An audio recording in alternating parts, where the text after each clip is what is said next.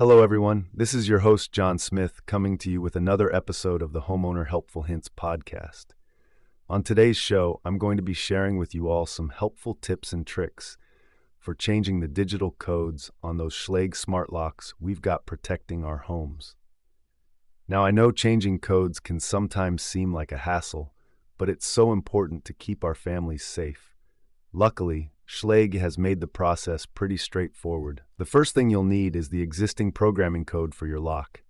This unlocks the whole system to allow for changes. From there, it's just a matter of following a few simple steps. Press the on button, enter your programming code when it flashes, then press and hold the lock button a couple times.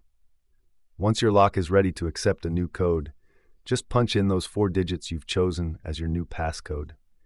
Then re enter it again to confirm. Three beeps and flashing lights later, and you're all set with an updated code. Pretty easy, right?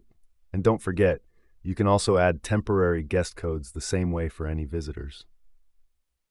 If all that still sounds a bit too complex, I've also got good news. There's a brand called SwitchBot that lets you change codes straight from their app. No memorizing programming codes or button sequences needed. Just whip out your phone and tweak the system however you like with a few taps. Pretty nifty, if you ask me. Well, folks, I hope these lock hacking tips have been helpful as you work to keep your homes safe and secure. Let me know if you have any other homeowner questions. I'm always here to help lighten the load.